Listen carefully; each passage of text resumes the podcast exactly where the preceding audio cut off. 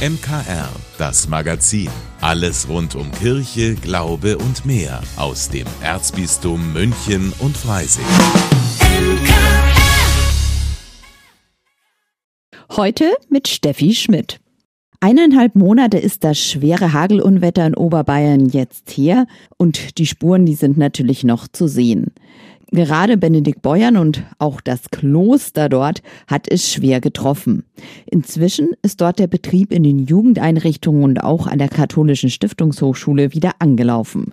Wie es vor Ort aussieht, meine Kollegin Maria Ertel hat das Kloster besucht. Schon von weitem leuchtet das mit grüner Plane abgedeckte Dach der Basilika, sieht man die Gerüste, die das ganze Kloster umgeben. Eineinhalb Monate nach dem Hagel gilt es jetzt, alles winterfest zu machen. Mittendrin ist Einrichtungsleiter Franz Wasensteiner unterwegs. Vor allem den zerstörten Dächern gilt erhöhte Aufmerksamkeit, denn an vielen Stellen war unter den Dachziegeln kein Unterbau, so dass das Wasser ungehindert hineinlaufen konnte. Da sind im Moment überall noch Folien drauf und diese Folien wollen wir natürlich vorm Winter runterbringen.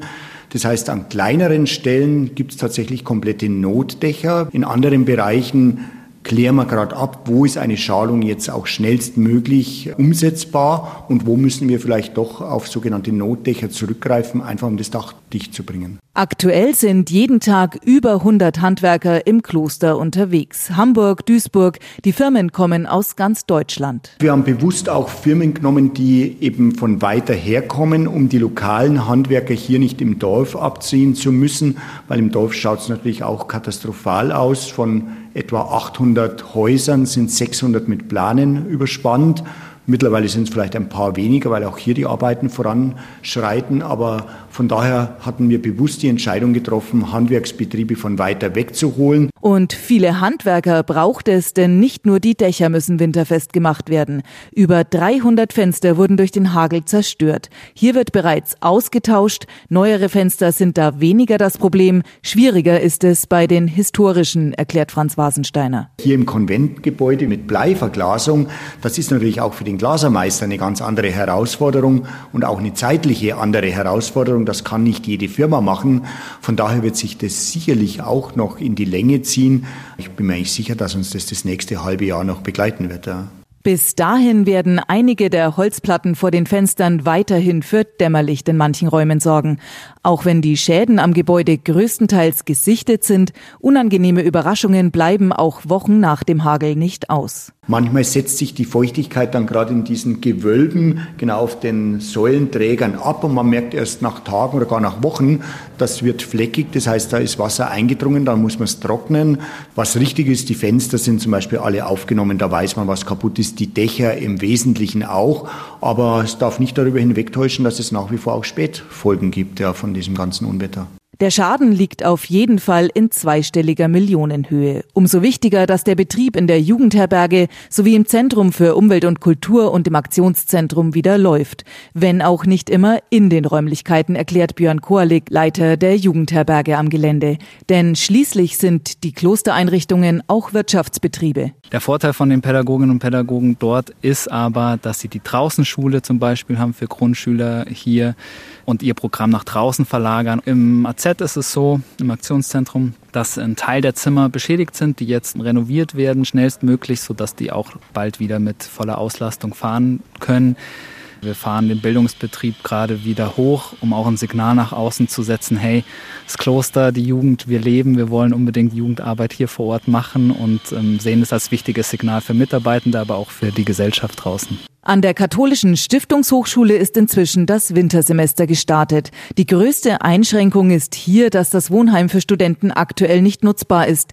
Der Lehrbetrieb funktioniert aber ohne Einschränkungen. Carsten Wippermann ist Studiendekan vor Ort und blickt zuversichtlich auf die nächsten Monate. Denn der Standort Benedikt Beuern strahlt auf alle, die hier leben und arbeiten, etwas Besonderes aus. Diese Solidarität ist jetzt nicht sprunghaft entstanden aufgrund dieses Unglücks, sondern die ist Teil tatsächlich dieser Identität. Das macht diese Lebenswelt am Standort aus. Und das versuchen wir auch den neuen Studierenden zu vermitteln, diese Solidarität, dieses Miteinander, eine Gemeinschaft sein und diesen Neuaufbau auch gemeinsam gestalten. Einrichtungsleiter Franz Wasensteiner rechnet auf jeden Fall mit bis zu zwei Jahren, bis die Gebäude, die im Moment teilweise komplett entkernt werden, wieder normal nutzbar sind.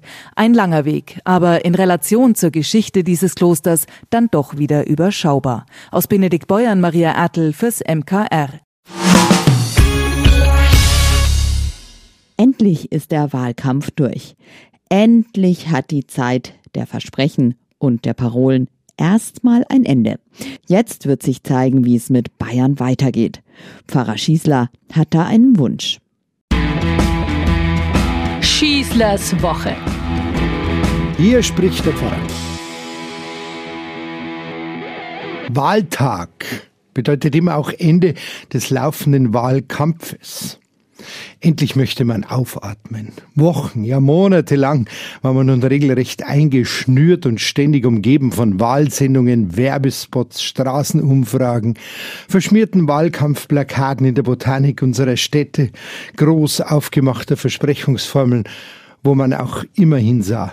Und das alles so eindringlich und penetrant, dass man schon vergessen musste, was eigentlich noch so in der Welt los ist. Krieg, Vertreibung, Hunger, sterbende Kinder, Klimavernichtung und, und, und.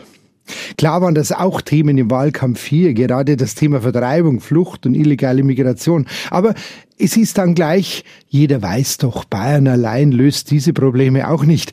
Also besser aufs Hier und Jetzt konzentrieren. Klar, warum nicht eine sachlich geführte Auseinandersetzung, die zu Kompromissen und zur Zusammenarbeit, zur Aufarbeitung und zur Lösung von Problemen führt, muss und soll immer gefördert werden. Die Begegnung und das Aufeinandertreffen mit unseren Volksvertretern sollte genau das erreichen. So zumindest der Plan. Dann aber erreicht uns ein Video wie das aus Neu-Ulm, wo ein 44-jähriger, offenbar alkoholisierter und der Querdenker-Szene angehörender Mann einen Stein auf Katharina Schulze und Ludwig Hartmann warf, die grünen Spitzenkandidaten bei der bayerischen Landtagswahl. Bei einer Kundgebung mit dem grünen Bundeslandwirtschaftsminister Cem Özdemir in Hart am Chiemsee wurden zwar nicht Steine geworfen, aber in aller Öffentlichkeit an einem Stand solche zusammen mit Eiern zum Wurf angeboten. Kostenlos natürlich. Und jetzt mal davon abgesehen, Allein die alltäglichen verbalen Attacken, vor allem die unter der Gürtellinie, sind es doch, die die politische Resignation hervorrufen.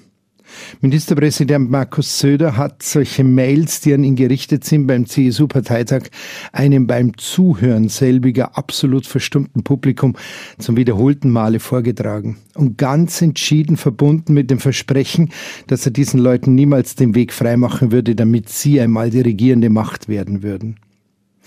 Wir sehen, da läuft irgendwas falsch. Wenn Kommunalpolitiker, Haupt- und Ehrenamtliche und nicht nur bei Bayerns Grünen sich fürchten müssen, ihren Wahlkampf so öffentlich führen zu können, wie es doch eigentlich sein soll, engagiert, mitreißend, ungeschminkt und mit interessierten Menschen und darum auch selbstverständlich ungeschützt.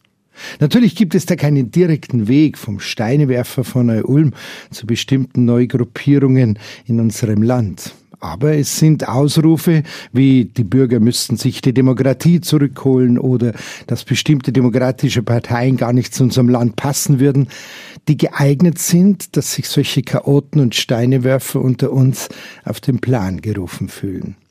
Wenn das alles dann auch noch mit einer gewissen fragwürdigen krachledernen bayerischen Bierzellkultur vermischt wird, in der es ja bekanntlich keine Beichtgeheimnisse gibt, wie der Fraktionschef der Freien Wähler Frohlein Streibel bei Anne Will meinte, dann treten solche kampfbereiten Hitzköpfe auf den Plan, die ohnehin gerne nur lieber laut schreien, als kooperativ hinhören. Eine solche Atmosphäre gehört aber nicht zu einem fairen, konstruktiven und eine die demokratische politische Willensbildung ermöglichenden Wahlkampf. Für viele von uns Wähler geht da in Bayern gerade ein Wahlkampf zu Ende, der für unsere westdeutschen Verhältnisse schon sehr ungewohnt radikalisiert und aggressiv geworden ist. Man sieht es auch an den Umfragen, die uns jetzt tagtäglich medial und ohne Unterlass präsentiert werden. Zwar proklamierte in den 1980er Jahren der große Französisch Strauß noch, dass es rechts von seiner Partei CSU keine andere Partei mehr geben darf, aber das hat sich mit dem Erstarken der AfD in den letzten zehn Jahren bekanntlich deutlich verändert. So eine politische Kultur aber verdient nicht einmal die Bezeichnung Kultur und ist daher in unserer Demokratie absolut unwürdig. Dabei muss es solch einen Rechtsstrahl eigentlich gar nicht geben, wie auch immer er ausgelöst wird. Ein Blick nach Schleswig-Holstein zeigt etwas ganz anderes. Hier regiert ein liberaler CDU-Politiker zusammen mit den Grünen und die AfD erreicht in den Umfragen nicht einmal 10 Prozent. Was das jetzt mit der bayerischen Landtagswahl zu tun hat? Wenn verfassungsrechtlich gesehen absolut integre, demokratisch gewählte Parteien, auch wenn sie andere politische, aber den Menschen zuträgliche Vorstellungen haben, zu Feinden werden und nicht mehr politische Kontrahenten sein können, dann wird's halt gefährlich. Dem Wähler muss doch erklärt werden, was die bessere und für uns alle richtige Wegentscheidung ist und nicht suggeriert werden, dass demokratisch verfasste Parteien sogar falsch sein könnten. Ein vergiftetes politisches Klima aber ist immer ein fruchtbarer Boden für gefährliche militante Leute in unserem Land. Die große Demo zusammenreißen mit 35.000 Menschen vor der Feldernhalle München letzte Woche hat diese Sorge ganz deutlich zum Ausdruck gebracht. Mag es uns eine Mahnung sein, nicht nur am Wahltag. Aber an diesem Tag haben wir Wähler die demokratische Möglichkeit zu antworten, an der Wahlurne. Und danach weitermachen, im gelebten Alltag, im konstruktiven Einsatz für das Gemeinwohl. Ich wünsche euch eine gute Woche und uns allen und unserem Land ein Wohlergehen und dass diese Wahlen uns weiterbringen. Euer Pfarrer Schießler. Das war die neueste Folge von Schießlers Woche von und mit Pfarrer Rainer Maria Schießler aus der Münchner Maximilianskirche. Ein Podcast, den Sie jederzeit auf münchner-kirchenradio.de und bei allen bekannten Streamingdiensten nachhören können. Die Woche hat gerade erst begonnen, aber man kann ja schon mal Pläne für kommendes Wochenende spinnen. Wenn Sie kommenden Samstag und Sonntag noch nichts geplant haben, dann hätte ich da was für Sie. St. Maximilian feiert da nämlich Patrozinium und Kirchenpfleger Stefan Alloff hat deshalb ein ganzes Benefizwochenende geplant. Wir feiern das Leben und wir feiern den Namenstag unserer Kirche. Und weil wir gerne und gut feiern können, wollen wir auch was Gutes tun. Und deshalb unterstützen wir in der Westukraine in Ternopil ein Krankenhaus für krebskranke Kinder. Alle Spenden, alle Eintrittsgelder sind zugunsten des Kinderkrankenhauses in Ternopil. Unterstützt wird das Wochenende auch von Edith Haberland und der Augustiner Stiftung. Das Programm kann sich sehen lassen. Das beginnt am 14.10. um 19 Uhr mit einem Benefizkonzert, dem Brahms Requiem und von Mendelssohn ein Violinkonzert. Und am Sonntag feiern wir um 10.30 Uhr einen festlichen Gottesdienst mit einer festlichen Messe von Charles Gounod, die Sizilienmesse. Und da wird auch die Kollekte, da ist natürlich Eintritt frei in einem Gottesdienst, wird auch die Kollekte für dieses Kinderkrankenhaus in Ternopil sein. Karten für Samstag gibt's an der Abendkasse oder einfach die Woche über im Fahrbüro von St. Max. Der goldene Oktober ist goldener als je zuvor und hat uns die letzten Tage wieder ungewöhnliches Wetter gebracht. Und das hat meine Kollegin Magdalena Rössert richtig gut genutzt. Das Highlight der Woche. Hallo zusammen, ich bin Magdalena Rössert und mein Highlight der Woche war ein Ausflug mit meinem Freund an den Tegernsee. Jeder, der schon mal am Tegernsee war, kann das wahrscheinlich sehr gut verstehen, denn der See liegt wunderschön von Bergen umgeben, das Wasser ist glasklar und wir hatten auch noch das Glück, dass wir strahlenden Sonnenschein erwischt haben. Um den guten Ausblick zu genießen, sind wir erstmal gewandert. Der Weg war richtig schön durch den Wald und wir sind zwar ein wenig ins Schwitzen gekommen, aber oben hat uns dann schon eine Herde Kühe erwartet und der Ausblick war jede Anstrengung wert. Auf einer Bank in der Sonne haben wir zur Stärkung für den Rückweg ein kleines Picknick mit Semmeln, Äpfeln und der obligatorischen Gipfelschokolade gemacht. Unten am See angekommen sind wir dann noch in das eiskalte Wasser gehüpft. Baden im Oktober hört sich unwirklich an, ich weiß. Und länger als fünf Minuten habe ich es da drin auch nicht ausgehalten. Aber es war echt toll. Insgesamt hat sich der Ausflug angefühlt wie ein kleiner Urlaub. Und ich kann echt jedem nur ans Herz legen, eine Auszeit in der Natur zu nehmen. Es reicht auch schon, nur für einen halben Tag irgendwo rauszufahren.